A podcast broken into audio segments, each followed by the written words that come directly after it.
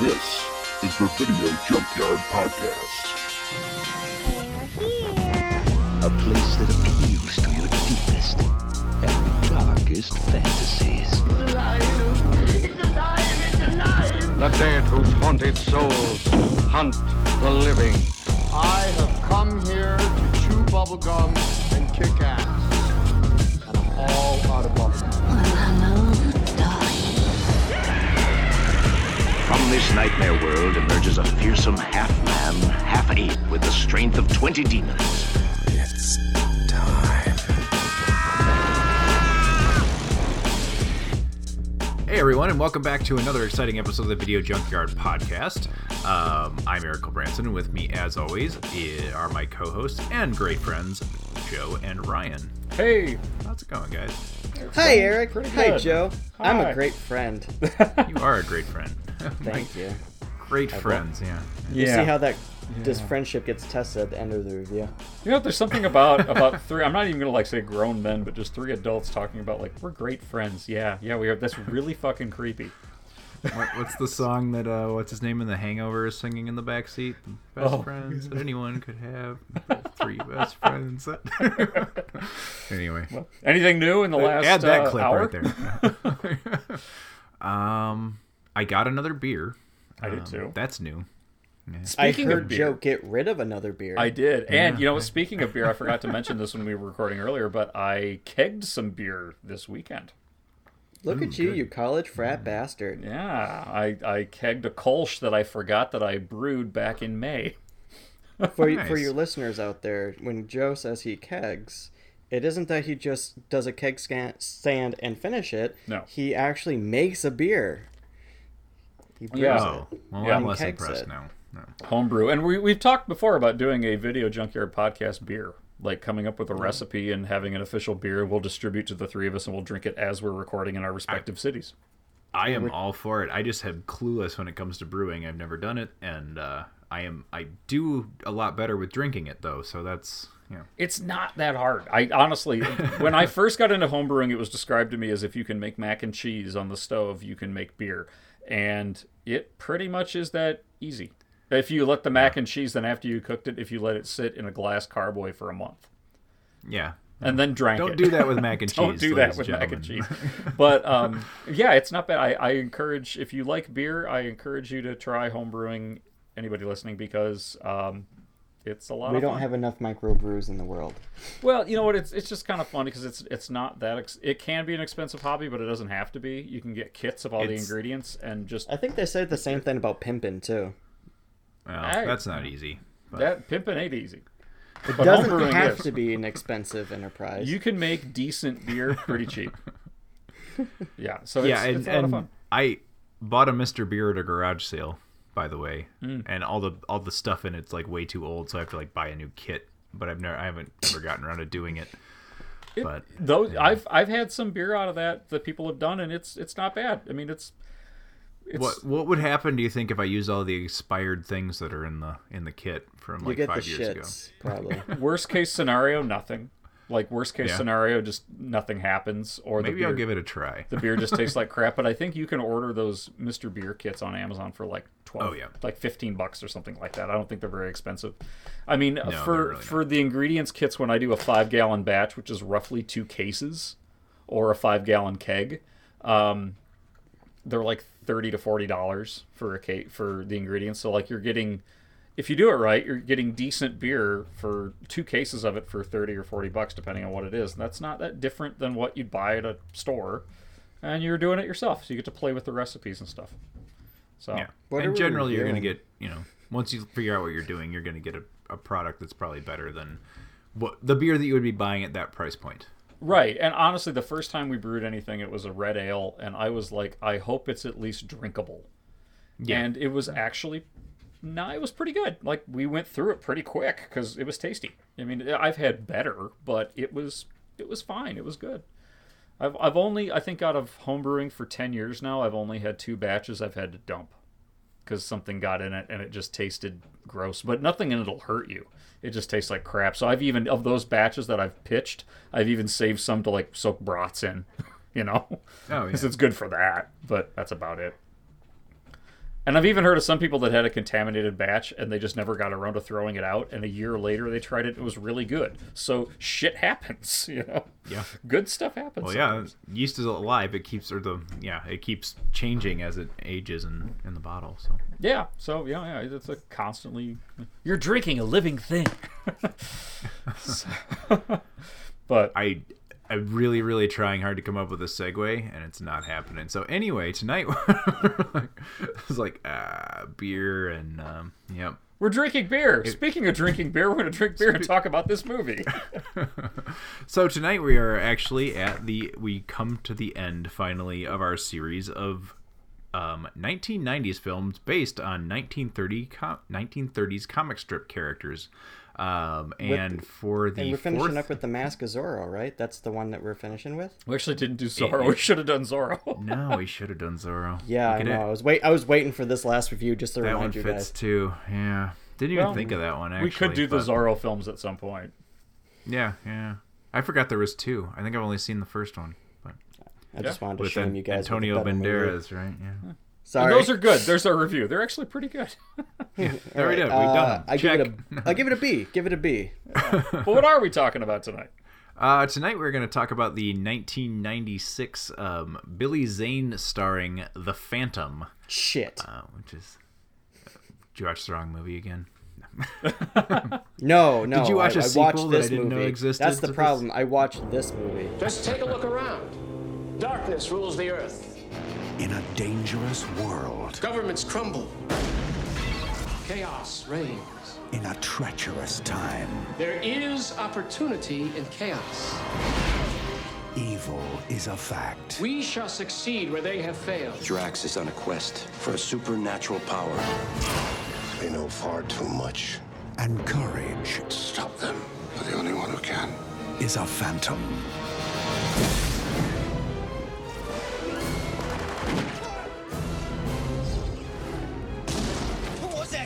Somebody I already killed.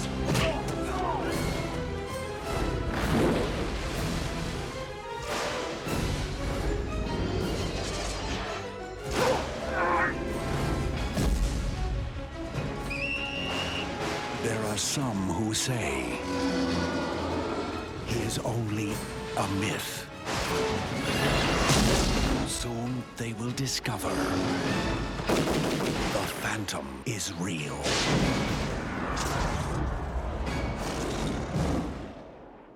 So I'll get you a super quick synopsis of this one, and it is Kit Walker is the latest of a line of heroes known as the Phantom, whose powers are drawn from three ancient skulls. But now the Phantom's enemies, the pirates of the Sengh Brotherhood, have a new ally, the ruthless Xander Drax. That's the, the synopsis. So, um, That was pretty much the Yet whole another movie too. where Yeah, a 1930s hero fights mysterious, mystical Asian people. Yep. And here here was a comment I meant to make in the Shadow episode last week, but it to me seems like a bit of a misstep on a couple of these um on the latter two of these movies that they used actual storylines from the 1940s to adapt into 1990s films because they are like very like Asian phobic. I don't know if that's a word, but like um both of these so. plots are very and, and that was a big thing uh, e- even if you uh, and i'm not recommending you do necessarily but if you dig up the 1940s batman um, film serials if you i don't know if either of you guys have seen that but that's also very like you know evil chinese man is you know some it, like every everything is about the evil you know chinese and japanese and this and that so it was a big thing in the 1940s. I don't feel like it translates very well to the 1990s. It's one of my gripes with these two, but this one is definitely handled better than The Shadow. We didn't touch on that in the Shadow episode, but um, yeah. Yeah. Anyway, so I think that was a bit of a misstep. They they would have probably been a little bit better off to write a new story and not actually like literally base it on a series, um, which both maybe, of these films maybe were. not Yeah. have the pirates be based in Asia. Like Yeah. Yeah, I mean, I'm cool with it being pirates. pirates. and jungle adventure and like all that. Yeah, but being Yeah. like it's the Sengh Brotherhood, which just in the name, you know, is very. It, it points to a certain kind of stereotype and whatever. Um, This one the also Phantom handle. I think the Phantom handles it a little bit better than than the Shadow did, but Well, this one also has a pretty big cast. I mean, you mentioned Billy Zane. does, The title yeah. role also has Treat Williams, Kristy Swanson, Catherine Zeta-Jones, James Remar, and uh, Patrick McGoohan. Yeah. And Patrick McGoohan showing up in this is, is incredible. I know I was filling your guys' ear like a few weeks back uh, about the 1960s British TV show The Prisoner. Well, that's what he's most famous for starring Mm-hmm. in. is and I haven't seen him in like he's been in like many many things, but I haven't seen him in anything as like an old man. And at first I was like, I know this actor. Like who is this? And I punched up like, oh shit, yeah, okay, it's The Prisoner. So yeah, that was cool. This one, I think, you know, it. I and I have no shame in bashing on the Shadow last week, but this one actually, I had a lot more fun watching, um, because it it really embraced how kind of hammy and corny it is.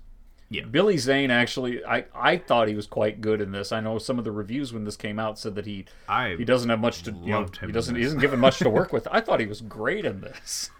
I like how this how the Phantom, um, being that he is a passed down, he is an inherited character. Like he's not really the ghost who walks. He's not immortal. He is a, um, you know, a breathing costume and a figurehead of yeah, and, and Yeah. he you know it's passed down through the generation. So his father passed away, and he became the Phantom, and, and you know like his father before him, and um, so Kit Walker's personality is part of the Phantom. Like it's not like Batman where Bruce Wayne can be this, you know, you know, playboy and have a sense of humor and all this stuff, but when he puts it on, he turns into Batman and all this. He he like his personality stays in the Phantom. Like he's cracking jokes and doing his thing. He's kind of like gives him a little bit of a Spider-Man esque appeal. Well, Um, in I a would say like the way the movie kind of does it is he is the Phantom and Kit is his disguise. Like when he goes into the city, True, he's yeah. using his his actual native name, native born name to like, you know, get in. Which, you know, he where where was he born? He was born in what South Africa. He was He's born, born in, in the- he was born in the jungle in that cave. No, Yeah. uh, they're in uh Thailand, aren't they? They, they Yep, filmed they're it in in- Thailand. Shot in Thailand, yeah. Which Yeah. is I have a story about that as well, but anyway, uh, as But I we get just- to it, but Yeah, I was just saying, like, how did he just get in so easily? But then they say, like, oh, well, no, they sent me to school in America. And I'm like, oh. Okay. Yeah, and then guess. he then he came back when his father was killed, and he But- took up the mantle of the shadow. of But the he's Phantom. like, I think but he's like 20 year, like, he's the 22nd Phantom, right? 21st. like something like that. Yeah, 21st. Yeah, something like that. Well, well, how many generations is that now? Like, that's that's 21 generations, like, of father son in this foreign land, and they're all still really white. Yeah, that's true. Well, yeah, yeah. Just they wanted, never to, really- just a wanted to jam that than in. Patrick Did they ever go into who the Phantom's guess, but- mom was? I mean, they really. A white they don't. lady. That's But, for sure. I mean, I, yes, I would be. That's a safe assumption, I believe. So, I, um, I, I do want to add my bit about I am going to slam on this movie a lot, but I will say I do enjoy Billy Zane. I think he is trying his best in this movie. Uh, I do enjoy some of his quips and stuff. I, I enjoy his his charisma that he has, but it's not enough to save this movie for me personally. It is not his greatest performance. Um, I think it's it's it's the best performance in this movie. Looking Oh at come you, on, James Jafra. Remar's in this movie. James Remar is always always fantastic. Best character actor of the 1980s and 90s, like, and still is great when he shows up in things, like, and he's Which got a meaty he? role in this. Usually he shows up for a couple lines. He's like a henchman or something, Oh. but he's got a good uh good meaty role in this. I can't remember his damn name, but is in the in the actual movie. He plays Quill.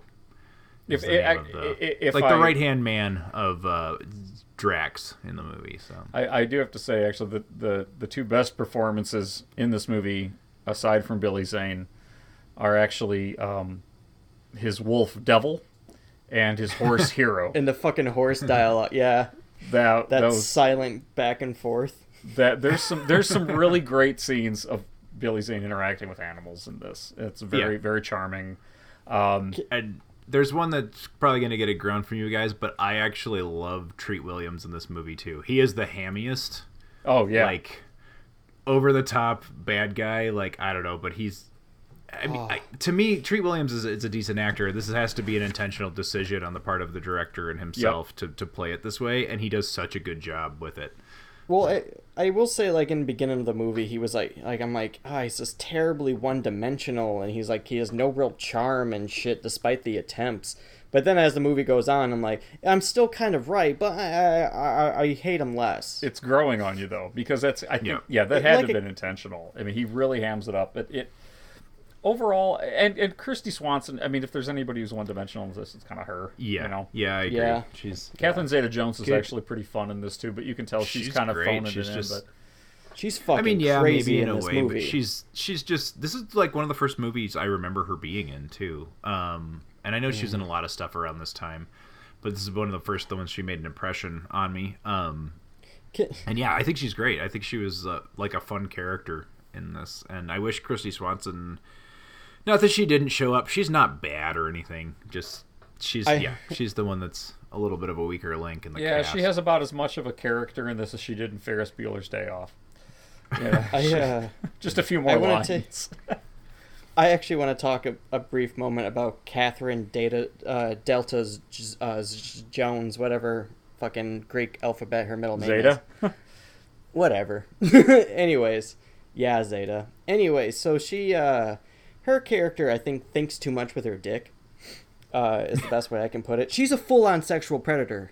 yeah, like to the point where she even mentions like necrophilia like hey once you're done killing them i have dibs on the body Oh, like yeah. that's her Yeah, whole character there's no other character other than i just want to fuck the main hero maybe his girlfriend yeah. until the end where like nope mean- actually because of girl power like i'm on your side i'm like you're still an awful person Yeah, you can't yeah. tell me just because you saved these guys that now you're a good person you're still i can't let you near parks yeah. i'm just gonna say it well, when she tells Drax, nor You're not wrong, folks' but homes some given, of like, that is you know, what makes her interesting, right? when, in a when way, she when she tells Drax that Kristy Swanson's character must be uh, the Shadow must be in love with her. Well, how do you know? Because he you know said no to me.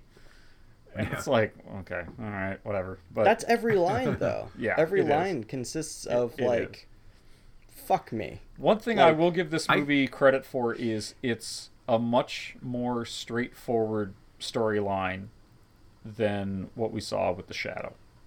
yes, It's a very yeah. simple story, but with shades of Indiana Jones, I think. like- yeah, yeah. I mean, there's some some nice little suspense gags. The the elevator scene is really good.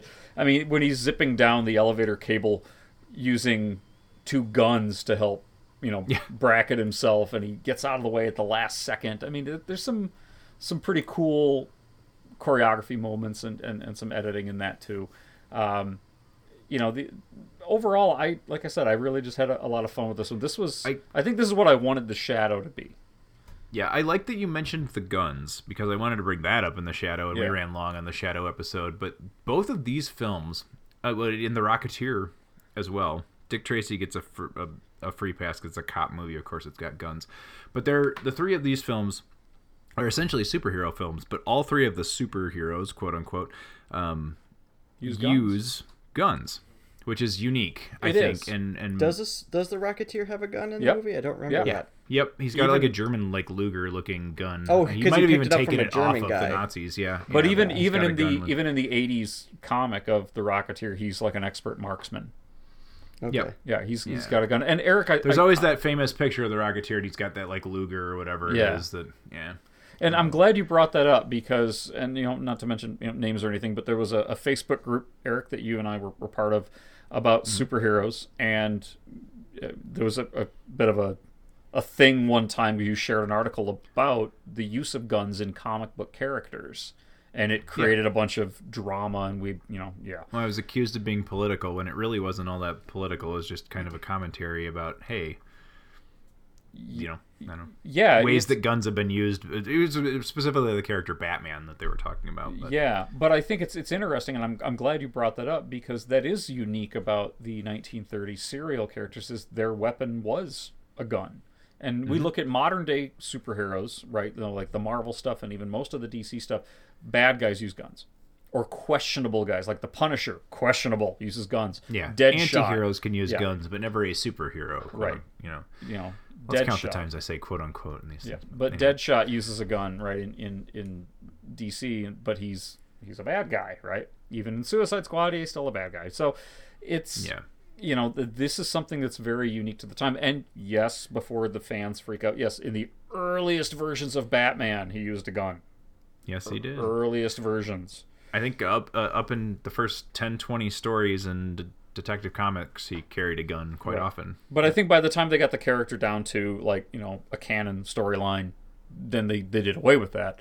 But Yeah. you know this And also, that was the same era. We're talking about the same era, Exactly. almost the same era of time. So exactly. So they, this is when you know when these kind of stories, when the Phantom and the Shadow and Dick Tracy were being published in- initially, comic strip form, and Batman was out there too. Yeah, that was all totally fine. In fact, didn't I think the earliest version of the Sandman did too, if I'm not mistaken. Oh, really? I could be Yeah, wrong on that, but I thought I, I've seen images of that. So, but yeah, you know, he's a, a hero, and he's the the Phantom's got you know a holster on either side and two really big pistols, Yep. and he's very good with them. But um, but he does. and he's still very much too. the good guy of this film. Like, there's never a second where he's an anti-hero Right. in any way. No. Um, the Shadow's questionable, obviously, as a character, but the, the Phantom straight would- up like this is the good guy, right? There's no, it's, Yeah. you never wonder. I would say like out of all of the out of the out of the three mo- the four movies that we've watched, um, he is the one who's has the personality closest to that hammy superhero, like that you just get from that time period and and so forth. Like the I'll save the day, hands on hips, literally like Yeah. hands on hips, like the, the Yeah, and I think knuckles on they- the hips thing. He does it a lot. I feel like it's it's an intentional thing, and and his Billy Zane's performance is a little more dialed down, but it almost reminds me of Adam West playing Batman in a lot of ways. Like he's got that kind of like hands on hips. Like a, he actually bends down at one point and picks up a lady's purse during a chase. Yeah, I was going to bring back to that up. Yeah, it's a And like- great little scene. Yeah, and so he rem- yeah he reminds me a lot of Adam West in the way Adam West played Batman, and maybe not quite as intentionally aloof as like Adam West's Batman is, but um his like sense of you know being that hundred percent do-gooder type. 100 you never wonder for a second that this guy is the hero of the movie like you're there's no gray area he's the good guy Right, right, and you know this this movie also kind of made me realize that uh, not to down Billy Zane at all. He's he's had a, a great career, but um, this was an attempt to make him you know a a franchise action hero. There were sequels planned Yeah. for this, and it's a shame that it didn't do well in the box office or with or overall with critics because I think he he he could he's a lot of fun to watch in this. In fact, he's a lot of fun to watch in, in just about everything he's in. He's got he can play a villain, he can play a good guy, he can be funny. Um, it's just Oh, we talked a lot about how much we, uh, you know, we loved him in, in the movie Demon In Knight. Demon and I Knight, think yeah. like his leading man charisma is like it, it plays over to this movie. Totally different kind of role, but um, the way he interprets this character and just that kind of. I don't know if I would call it tongue in cheek because it's not an ironic performance, but the way he just kind of encapsulates that 1940s, like you said, Ryan, hands on hips. I'm the you know I'm the hero. Like I, don't know, I think he does a really good job with it. and it's very it's aware. I mean, he's aware of what he's doing. It, it, it's it's fun. I know the I think he was liked enough in this role that in 2008 Paramount considered doing a sequel to this. Um, Yeah. but it just never never took off. I mean, it had a title. Yeah. It was going to be the Phantom Legacy, and they were going to reboot it, and then it just as of 2014, nothing's really happened. Yeah, and and I wish it would have. I've been a fan of this movie since this is this is just like the right age that this is something that came out and I went and I saw this in a movie theater. I owned it on a VHS tape and watched it a bunch of times. So so Ryan, that- I I do have that nostalgia like kernel of things with it that that we talk about, but I feel like I enjoyed it almost just as much sitting down and watching it now. Um it is it is hammy like it, it's and i think it's intentionally hammy like to kind of and out of all of these movies this is the one that like kind of honed in on that Yeah. thing that you were talking about with you know kind of the stereotypical you know superhero type vibe and uh I uh you guys you guys give this movie a lot more credit than I would with a lot of things. Okay. Uh I'm just segueing into a different part now because I'm just thinking about it. I think the biggest crime about this movie is it it doesn't allow Billy Zane to have another role like this that in, in other films because he is um, an enjoyable part, but uh, there's just there's just things about this. And now, now the main part I wanted to mention now has slipped my mind. But uh, no, no, I now I remember. This movie kind of felt like a Dollar Tree Indiana Jones. It, I could yeah, see that. It's got some Indiana Jones. and that's sure. what sucks because it should like you know what if you're gonna kind of like take from indiana jones do it like go full out like i want to see the phantom indiana jones like i wanted that um because you do have this mysticism type thing. It's kind of suggested though. That's the thing. Like this Yeah. there's a hint of mysticism but it's not enough to like like is it is his dad a delusion? Is he a ghost? What the fuck is actually going on? I kind of want more of it. It's not giving me enough of it. Um and well, I added think most that, of that was added to the movie. I don't know how much of that was in the original source material. yeah i don't see that's the thing. I don't really know how much of the I source think as there was a lot of supernatural in the original. Yeah, from what I understand it, not. But the Phantom, I do believe, was a generational. Yeah. I do think that came straight out of it, like it came from his father. I think that's Well- their way of communicating that in the film, whether it was I- I successful used- or not. But I actually used to watch uh, the animated Phantom cartoon, which took place in the future. It was made by the same guy who did uh, Aeon Flux, same animation, that, that weird yeah, animation. I knew there was one. I, I never. I don't know if I've seen it, but yes, I know. I was aware it was existed. So I when I down again. that's what I knew about the Phantom when I was a kid. And mind you, like what what year did this come out? 94? 96. 96 so i was around six at the around the time that this movie came out so i so that's going off of that and coming into this i was just like what the fuck is this narrative like um because it was like why is he in like the 1930s and shit.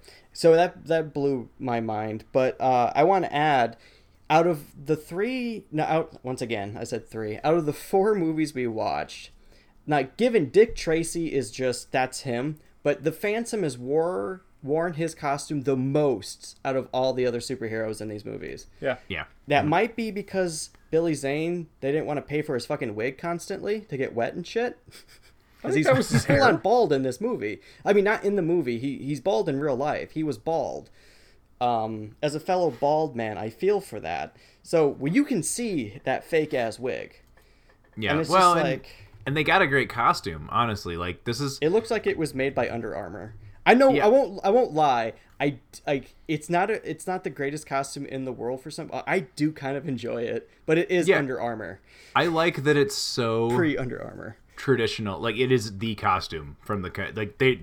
I mean, I guess they had some like designs, the skull like design on it that you can kind of see sometimes, but generally this is like the costume from the comic strip. There was no like, you know, like in the modern X Men films or whatever, like, the X Men films, um, or the modern Marvel Universe films, they kind of like try to make like the costumes or whatever they kind of threw the concept of costumes out the window in the marvel universe but made it a little more real life. No this movie went for it. Like we're gonna put him in the tights. He's gonna be bright purple. He's gonna wear the mask and like you know you know the whole thing. And i kind of love that about it that it just like went for it. And it, it feels authentic because of that. I i, I believe it does at least um, that it's like straight out of a 1930s comic strip and the, the villain the villains i should say including the shang brotherhood all feel like they're straight out of a 1940s comic strip for better or worse like we talked about at the beginning of the show but they certainly fit that era. Like, I uh, I have to say as a as as a criticism of that approach with things, like the idea of where you take something from a comic and like it works in that limited palette comic world. Like you that's why characters were designed the way they were with their color palettes so they could stick out in the pages. Not only that, but have a recognizable color scheme so like down the line it's it's a it's a merchandising thing. Like so you can like identify a character based on like the ratio of the color schemes. It's a whole thing like people research. It's actually quite mm-hmm. fascinating. Like you can like look at like just little like swatches done in a particular order and you can say that's aquaman. That's superman. That's the phantom.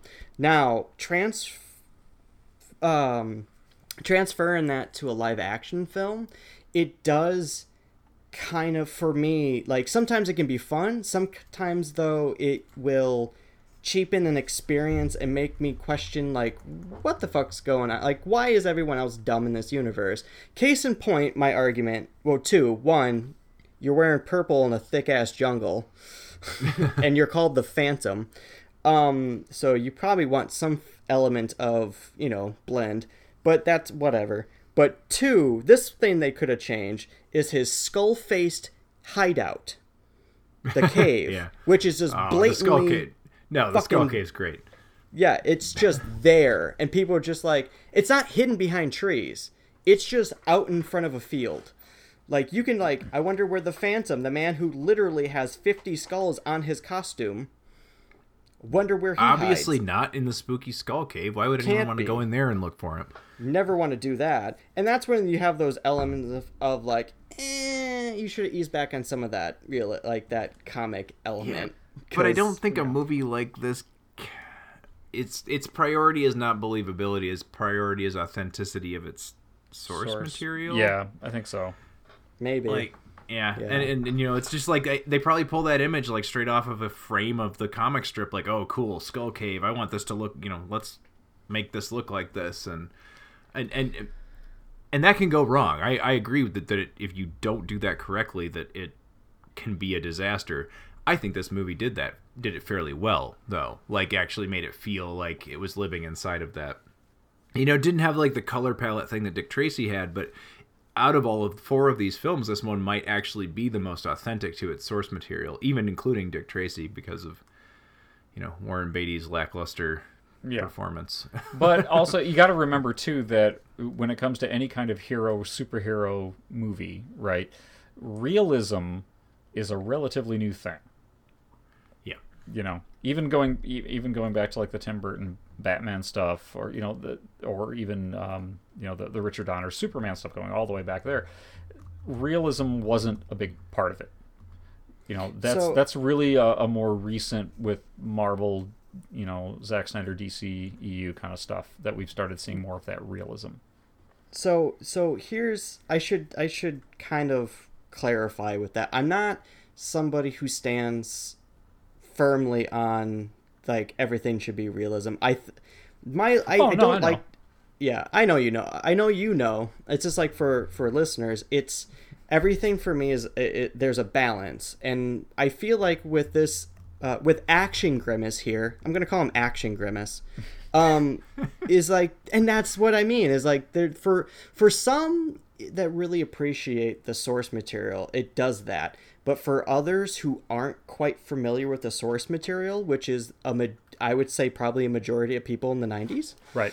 uh, and now is just like what's with the dude with the purple leotard like Well, I, I, I, totally agree, and I think that's one of the reasons why these two films, especially Shadow and Phantom, didn't really work. Not just well, Shadow because of you know Yeah. structurally, but why Yeah, this no. one, why it didn't take off is um, you know look at why superhero films today are successful. It's because they're they're marketing them to people that have enough at least a little bit of disposable income to go to the movies right? And mm-hmm. and they remember these characters and they want to go see these characters right? They're they're making marvel and dc films for not just kids but their parents too. So people in their you know 30s and and 30s and 40s however who in their 60s was going to go see the shadow? Who in their 60s was going to go see the phantom in the 90s you know these are from the 30s and they're coming out in the 90s these new newer you know these film versions. Who is going to be 65 70 years old is going to go see this movie? And so they're trying to think- introduce these characters to a young generation. Essentially they were trying to introduce them to us and we were Yeah. kids and our parents were like yeah i vaguely remember something about that but that was before our parents time so they weren't keen to take us to it unless we complained that we wanted to go. But I mean, I think that's one of the reasons why a lot of our modern superhero movies are so successful is you have kids that want to go and parents that are like, "Hell yeah, I want to go." And that wasn't happening here. Yeah. well Well, that's probably the reason that mainstream didn't pick up on something like this because it is a niche. Like you would have to be aware of the Phantom to enjoy the Phantom. Ex- that's I my- think, yeah, a little bit. exactly. At exactly. least in like yeah, yeah. I wanna I wanna actually now I I, I want I want to talk about the story with you guys. Um, you guys seem like you had fun with it, and I I I think maybe this is where you're go like it does have that kind of like. This feels like a, a, phantom story from the time period, like it in its simplicity. But for me that that's like this is why this movie's fucking boring as fuck. Like this doesn't have like a modern storytelling sense. Um neither did the f- fucking shadow was awful too. Dick tracy's story was fucking awful. Rocketeer was safe. Like none of these movies are like they're very much like p- partly 90s and 90s storytelling isn't the fucking greatest either.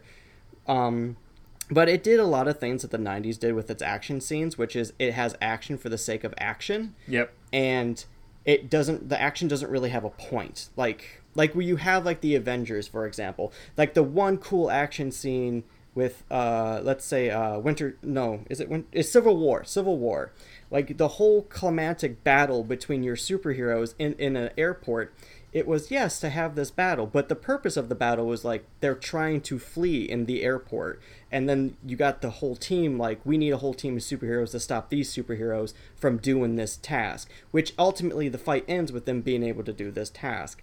Whereas in this movie the whole fucking plane tra- chase scene was just like this is kind of fun this is kind of fun but at the same time like it's pointless ultimately in the end because you get in a plane to fly away and in every movie once you got a person in a plane they're gone. Right. but in this movie like your wing is leaking fuel. Why is your wing leaking fuel first off? But anyways let's like ignore that. Um but the horse the wolf and the fucking bad guys in the car all simultaneously catch up with this plane Yeah. ultimately for the plane to crash and them escape on the horse it's just like it was just a pointless chase scene Exactly. Well, but but that's how the serials worked back then. So again, they're, Yeah, they're imagine imagine there's a structured- cutoff in the middle of there when they say, "Are they going to make?" yeah, but you know this is how the serials worked, and they they worked back in the 30s and 40s. You know, I mean, think about the the movie Misery, right, where she's talking about going to see serials in the theater. He didn't get out of the cockadoodie car. You know, that was how they worked back then, and that's not how we make movies today. And it wasn't how stories. I I agree with you. 90s stories are leaving a lot to be desired, but that wasn't even how stories were told as much in the 90s. So it's I can, again, I can see why the audience didn't maybe go on this. Yeah, because there's good storytelling like throughout cinema, but major money grabbing movies. Mm-hmm. I'm just covering our asses in case somebody out there goes, uh uh, uh uh. No, let them because know? you know, Yeah. Somebody's and, gonna and you, you, you no brought up what you say. and, and you brought up Civil War, and I'm, I'm not gonna totally derail and go on a Marvel whatever thing, but let's be honest. One of the reasons why that airport scene in, in Civil War, since you brought it up, is so effective Spider-Man. Is because it's like, ooh, we're seeing even more of our favorite characters together on the screen for the first time, and Spider-Man being the big one, right? Yeah. If if, if I was it getting bored with the movie, then Spider-Man showed up. That's pretty much what I remember about it. if if it would have been like okay here's the same characters you've seen on the screen before and it's just them it wouldn't have been as big of a deal No. but now you have all these new ones so it it was building up building up building up and you're not doing that that's not how they did things back then we never had a crossover at least that i know of with the shadow and the phantom so No, but can you imagine if this? Well, first of all, the Shadow had been good, and this had been successful, and like you could have done something like that. These are all taking place in the same you know time period in the same city. That'd been kind of cool And yeah, I mean, you could have done cool You stuff know, with it. It- it- it- they would have had to make you know a little more relatable, better movies. But and, and I'm Yeah. not saying, by the way, that that difference in any way like totally excuses any potential, you know, or any real flaws with with this or any other film. I'm just saying that you know we're we're used to our hero movies being a very different flavor than We are. than Yeah. not just how they were in the 90s, but also how they were written back in the 30s. You know, I mean, when Batman was first introduced, it was just Batman. You know, they didn't do crossovers until many, many years later. So, and I think that makes a, a big difference with with what your you know audience, how they're marketing this. I feel like a lot of these, especially you know, Dick Tracy was successful because I think it did have an artistic style to it. But the Shadow Mhm. and the Phantom are kind of your run of the mill attempts at summer blockbusters or blockbusters whenever Yeah. they came out. Um, Try to cash in on like that Batman. Right, but they're Yeah. they're Yeah. pulling characters that didn't have the lasting power of something like Batman. Like kids in the '80s knew who Batman was. Kids in the '80s did not know who these characters were. They didn't know who the I mean, Shadow or the Phantom. Kids in the '80s knew what Batman was, but why? Is it? Don't you think the '89 film is really what got our generation back on the Batman bandwagon? And not to back on it, a- but Batman like- was never fully gone. I mean, you had Right. cartoons, and you know, it was an icon. You know, I knew who Batman was before the movie came out because it was it's Batman. It's like Superman, right? Yeah, I mean, so did I. I can't remember where I know, there were cartoons and there were toys and there were underoos and all that stuff. You know, Right, the Uh, Super Friends. You know, the comic books were still popular and things, so there were a lot of toys available. Um, but the Shadow and the Phantom never got that far, which is a bit of a shame because I think the characters themselves are interesting enough that they could have. But yeah, I mean, they're they're They every bit have. Batman's equal, at, at least at, at the time when they were all created. yeah, Um, Batman's obviously you know had an evolution that has create turned it into a powerhouse, but um, yeah, I think these Like- these are cool comic strip characters as well, and you could do some cool stuff with them. You know, I kind of like to imagine like a class reunion of 1930s serial comic book characters, and you know the Phantom's there and the Shadow's there, and then Batman shows up and they all roll their eyes like, "Oh, the guy who made it," you know. you know, he thinks he's better than us, and he's like, "Yeah, I kind of am," you know. But Bruce, why do you even show up to these things? I don't know. It gives them something to it talk about. gives them something to I'm bitch doing it for about. them. Yeah, it, it's not for me. It's it's for them and the It's mission and the mission. but so I don't know. I mean, But it's I still but I mean- enjoyed this though. I still enjoyed this film for what it was trying to do. I think out like you know we said out of all the ones that we've reviewed that tried to capture that serial uh, movie or comic book feel to it without without the stylization of something like Dick Tracy that looked like it but it didn't feel like it. This Yep. felt like it. You know. yeah, And I've seen I, I clips agree. of old is the Shadow one that serials and this felt like one. Yep, I feel like this is the one that maybe, and if you could, you know, mix the visuals of Dick Tracy with something like this that really had the understanding of the subject uh, material, I think you'd have the perfect 1930s, you know, comic strip film. And I think it could be argued that you know something like Sin City kind of grabbed that as well and made something very obviously a little darker and more They grabbed it by mod- the modern balls. sensibilities. But Yeah. It, Um, it did, but at the same time, that was also there wasn't as much of a time difference. I mean, Sin City was made in the 80s and 90s, and it was meant to look like the 1930s and 40s in its style, Mm-hmm. and so you know, they just kind of copied that one, but it Yeah. and it worked. I mean, I mean, this it was is- well made, but great things and like we were talking about the villains just being the perfect like over the top kind of you know you have the, the stereotypical pirates and um i mean there's a pirate cave and the bad guys have shark pits and like it's just like you know your stereotypical villains and the hero is you know like we said just kind of uh the all-around do-gooder um, superhero character so I don't know. It's it, it's a really, in my opinion, it's a really fun movie. It it's it achieves all of its own goals so well that I think it's really hard not to like. And and Ryan obviously I think is going to disagree a little bit with that, but um, Yeah. it just I don't know. For me, this one was fun from the get go. I saw this in a movie theater. I liked it a lot when I was you know whatever year it came out, ninety six. So it would have been. 13 i guess when i saw it yeah 12 or 13 and um yeah so it's uh, i loved it a lot and when i saw it in the movie theater i actually bought a copy of it on vhs i liked it so much and i watched it a bunch of times i was a cheerleader for this movie i showed this to people because not a lot of people saw it and ryan i think you're the first one that i showed it to that was like Ugh, i didn't like it but that's fine Like, Well, I like- mean, there's a there's a hit. Like I watched this movie when it came out. I didn't see it in theaters. I saw it when, you know, when we could rent it, and I saw it a few times. I liked it as a kid, but that's the thing. Like, you're supposed as a kid you like it. You know, Hmm. like when you're young, you like these things. Like I liked the concept of the shadow. I liked the concept of the phantom. Like I liked all that shit. Uh, and like, but there was, and same with the Rocketeer when that came out. When I was a kid, I remember all those. I remember like I really want to like these, and I remember that effort in liking them. But as as we rewatched all of these now, and now that's like over twenty years later, uh, and how I I view and find certain like I can enjoy a bad film. Like I enjoyed The Shadow for how awful it was. Um, and but at the same time, I can also be really critical because I do want certain standards uh, met with with how something, the best way something should be enjoyed. Because when it comes to a movie like The Phantom and The Shadow, like you have these elements that we keep talking about that that deserved better movies. I wasn't getting the enjoyment out of The Phantom so much because it it just it didn't do enough wrong for me to kind of enjoy like it did with The Shadow.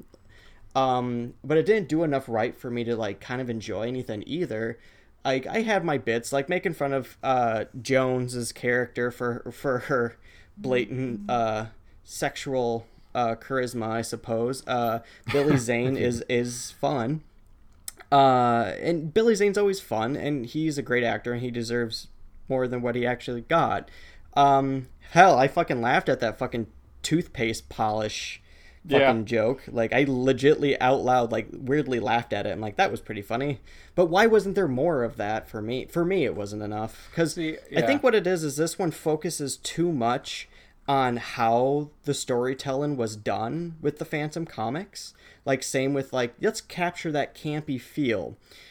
Um but I don't I think with something like this and similar to the Shadow, it's it's something that needs to focus on why the concept of these characters is interesting and try to tell that more so than just try to recreate a storytelling element um just for the sake of like well that that's creative right i'm like well you have a whole new generation you're introducing this to like some people might appreciate that but if you're to do that storytelling co- like and we compare it to sin city they have those noir storytelling elements but they are within the time that movie is created. They're told in a way that's familiar to that old cinema, but in a new, more maybe not and for Sin City more gritty way, more like the comic. But with this one, it's just I just wasn't feeling the fun that you guys got from it.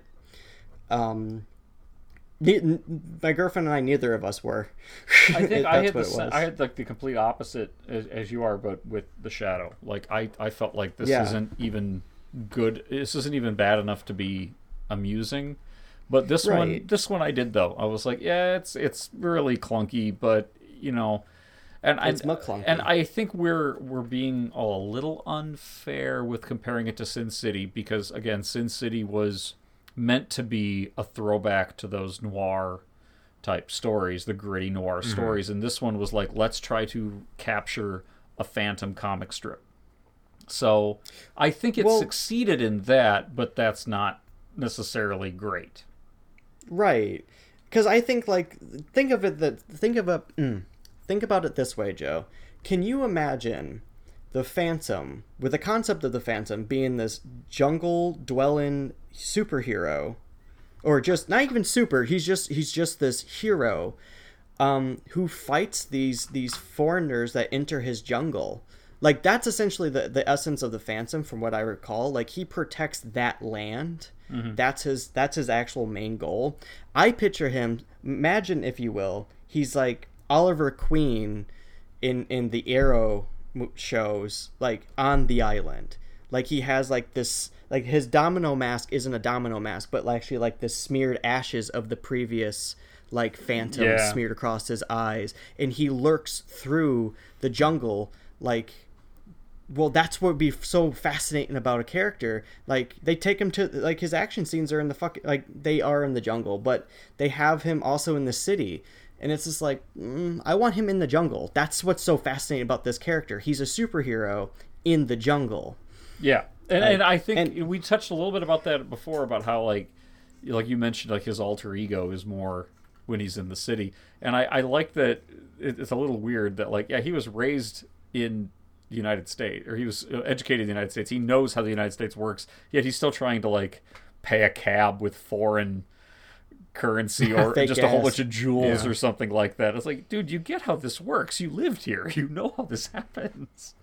yeah that's what i mean it's like these weird elements of like you're doing this for the joke i'm like okay but it's just like Yeah, but it doesn't make a kinda lot make of the character sense. seem like an idiot but but that that is the character though i think is that he's kind of an idiot because that was the kind of stuff that they would have done in the serials you know Yeah. So guess, like yeah. the, the criticism to me He's- is, is valid it just goes way back to the 30s and 40s Yeah. you know. But He, he seems like he's a bit aloof anyway, like at times, and, and Yeah. perhaps that comes from living in the jungle or, or whatever. But uh, real quickly before we get around to grades, 'cause it's getting to be that time. Um, I did want to mention that I, I, I don't know if you know this, Ryan, or if you, you know anybody listening that doesn't know me personally, but I went on my honeymoon to Thailand. And I did not know this. yeah, and it is just about like one of the most gorgeous places I've ever seen, and probably one of the most gorgeous places on the planet. And this movie really, really utilizes Thailand like really well. And I am like 99% certain I've actually been on the beach where they shot the like when they were coming into the um, pirate cave. No, are they? co- Yeah, they're coming into the pirate cave towards the end of the movie. They come into this like inlet beach, um, and that um, area was used to shoot movies. Danny Boyle's movie, the Leonardo DiCaprio starring The Beach, was shot Oh, there. yeah. Um, and it looks like the same location. I've been I've been there, so like I it. I'm like I'm 99% sure it's the same location because they shot a bunch of movies there. That's really And cool. So it's kind of cool, like watching it. Like, oh my gosh, yeah, that's like a place I've been, which is really cool. So and That's it's really just neat. it's just a gorgeous, awesome place. And uh, they uh, recently have closed it to the public, unfortunately, because people were not being very kind to the park there. So like The uh, Phantom was beating them up. Closed. Yeah, I was gonna say they need the Phantom to come in and kind of straighten shit out over there. So Well, one thing I did find really amusing too throughout this whole movie is the ongoing. It wasn't meant to be an ongoing gag, but it became one to me. Was everything jungle? Old jungle saying, and uh, the jungle. It's like you guys know the jungle is a type of environment, right? This isn't like the jungle. It's not just here. yeah, It's- the, uh, but the jungle. Yeah, just this part. Yeah. Everything, everything was like, ah, Where are you from? I'm from the jungle. I'm from the jungle. I'm like, oh, that place. Okay. Never, nobody ever says which one, or you know, like there's jungles all over the place. It's kind of like saying Yeah, you're I- from a desert planet in Star They Wars. They never actually say I'm from a this is- desert planet. Which one? Yeah. Right. They never actually say where this is taking place. I said it in Thailand immediately because I've been there and like I, I could tell like immediately that's where it was, but um they never actually say that's where it is. So I mean it could be any jungle anywhere. So Well, I mean, specifically, I mean, he's um, God, what is the the the land he's from? There's there's actually a name for it, and I'm I'm blanking on it right now, but Oh gosh. Yeah. Me too. you know, I'm, I don't even know. I'm not even going to pretend that I'm blanking on it. I'm just ignorant as fuck. because they do mention it a couple of times throughout the movie, like what the the country is or the land or whatever that he's from. The jungle. He's from the jungle. The, the jungle, African the yeah. African country of Bengala Bengala. Okay, that sounds familiar. Yeah. I just yeah. or um, Bengala. I wouldn't have It's- come up yeah, with that he's on my from own. the African jungle of Bengala, Okay. Um, which I is do want to. yeah located in the deep woods. So yeah, yeah, and it's in in the in the movie they say it's the Bengalan jungle of Asia, but in the comics it was Africa. It's Africa. Yeah. I uh, I have They to probably say, didn't know there were jungles anywhere else in the 1940s. That was I want to I want to say about the island because Eric briefly mentioned it and it reminded me. So there were there was talks like when they when they discovered the third location, they're like, oh, it's in the Devil's Spiral, the place, the destroyer of ships that no person can get to, like the most dangerous fucking place, and they literally just fly there, Yeah, like unscathed. Like he's on the fucking uh, what do you ever call it? Uh, pontoon. He's on the. He's like hold on to the pontoon of the plane, like Yeah. And like doing well with the lack of oxygen out there but just and like there's nothing. I'm like oh my god really? That would have been a really fucking cool scene to see them like going through this mystical fuck no we're not doing mystical? Okay never mind then. Yeah, it was you know Bermuda Triangle essentially, but yeah, they didn't have any issues with it, which was weird. And they did bring it up, and then that didn't have and it any looks issues. it would have been great if they just threw in a line like, "Oh, well, that was overrated," you know. like something that would have been it we made Well, you really good the, time. the clinging, the clinging out of the pontoon scene is it's another scene. There's there's many of these in this movie that reminded me of you know the old film serials. Like that's something you would see. You know him grab onto that, and the plane take off out of nowhere. Then you'd get the you know the the cliffhanger of you know.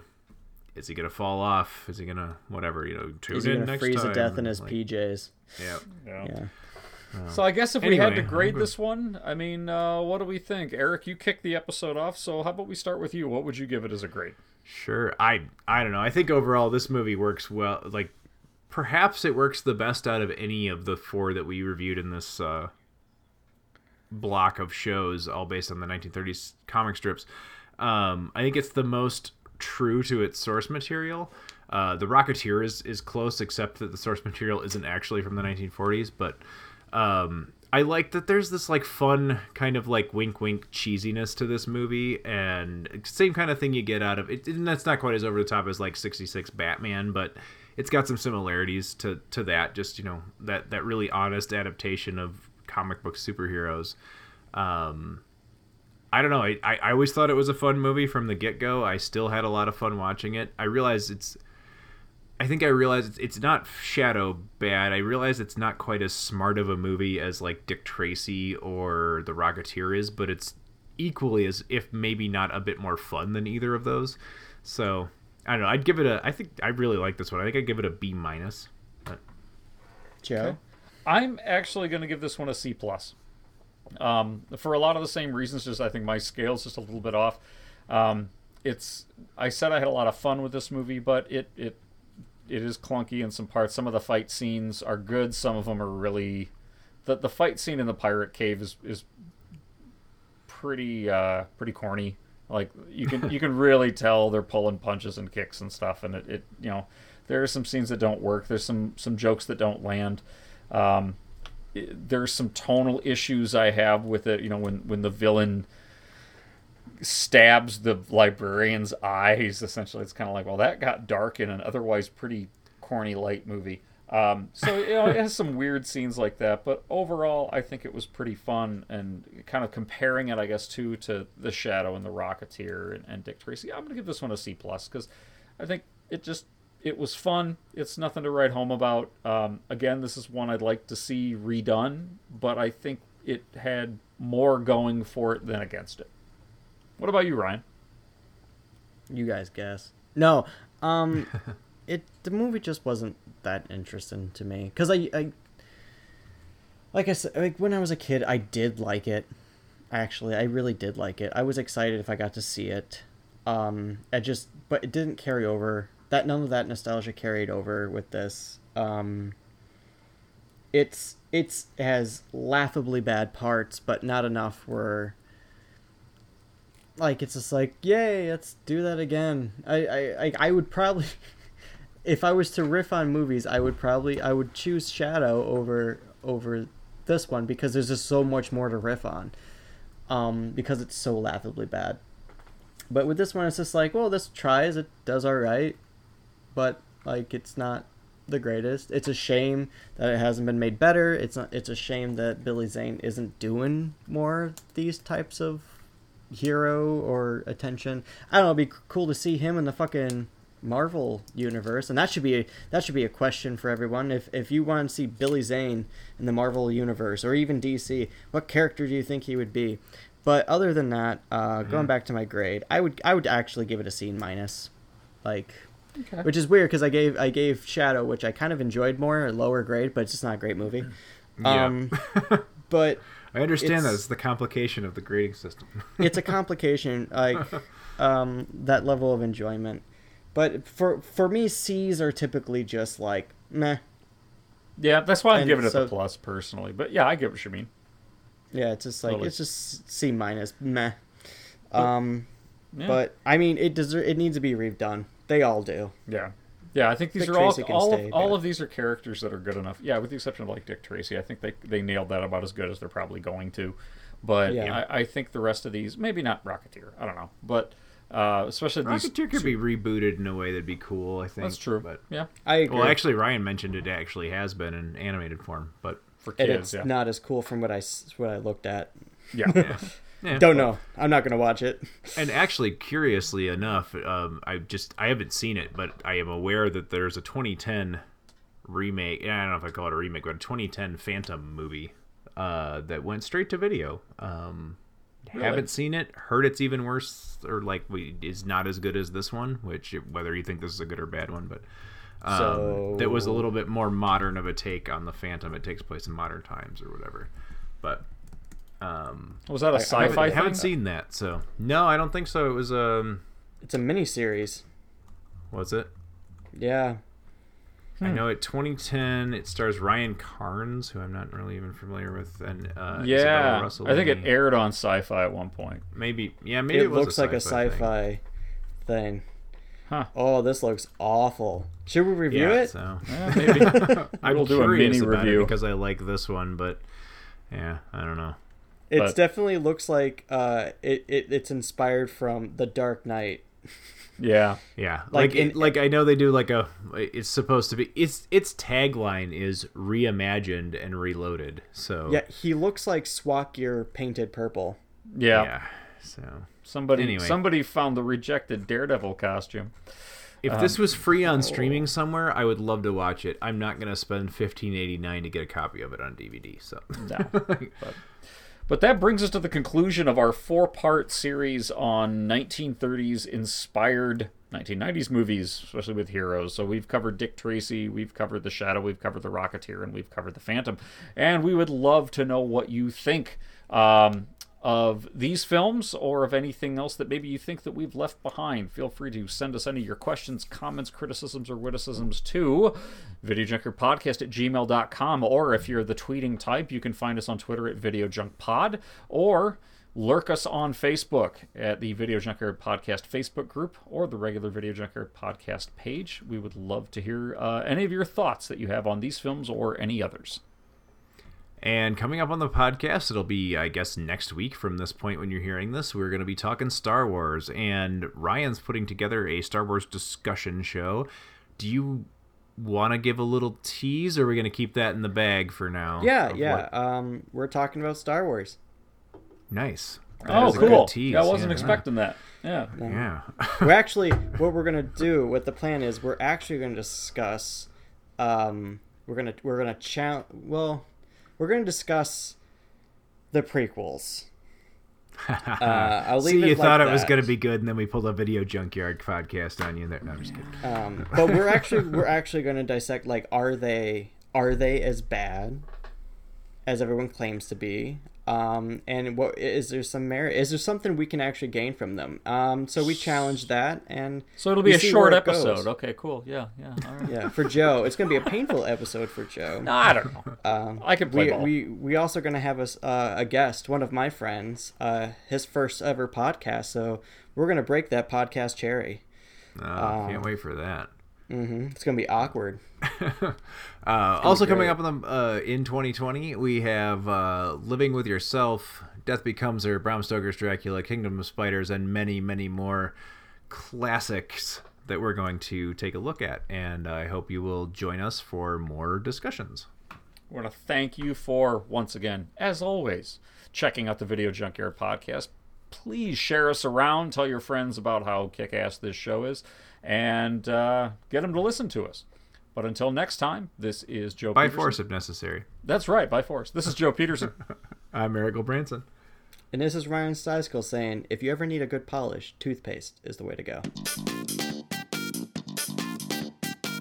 You have been listening to the Video Junkyard Podcast. I do wish we could chat longer, but I'm having an old friend for dinner. You just can't let them go. Go. Stay on the road. Keep clear to the moors. We want to take this opportunity to thank you for listening to the Video Junkyard Podcast and remind you to find us on social media on Facebook at facebook.com slash Video Junkyard Podcast, on Twitter at Video Junk Pod, and on Instagram as Video Junkyard Podcast, all one word. Want to thank you again for listening and keep digging. Who knows what treasures you'll find in the Video Junkyard.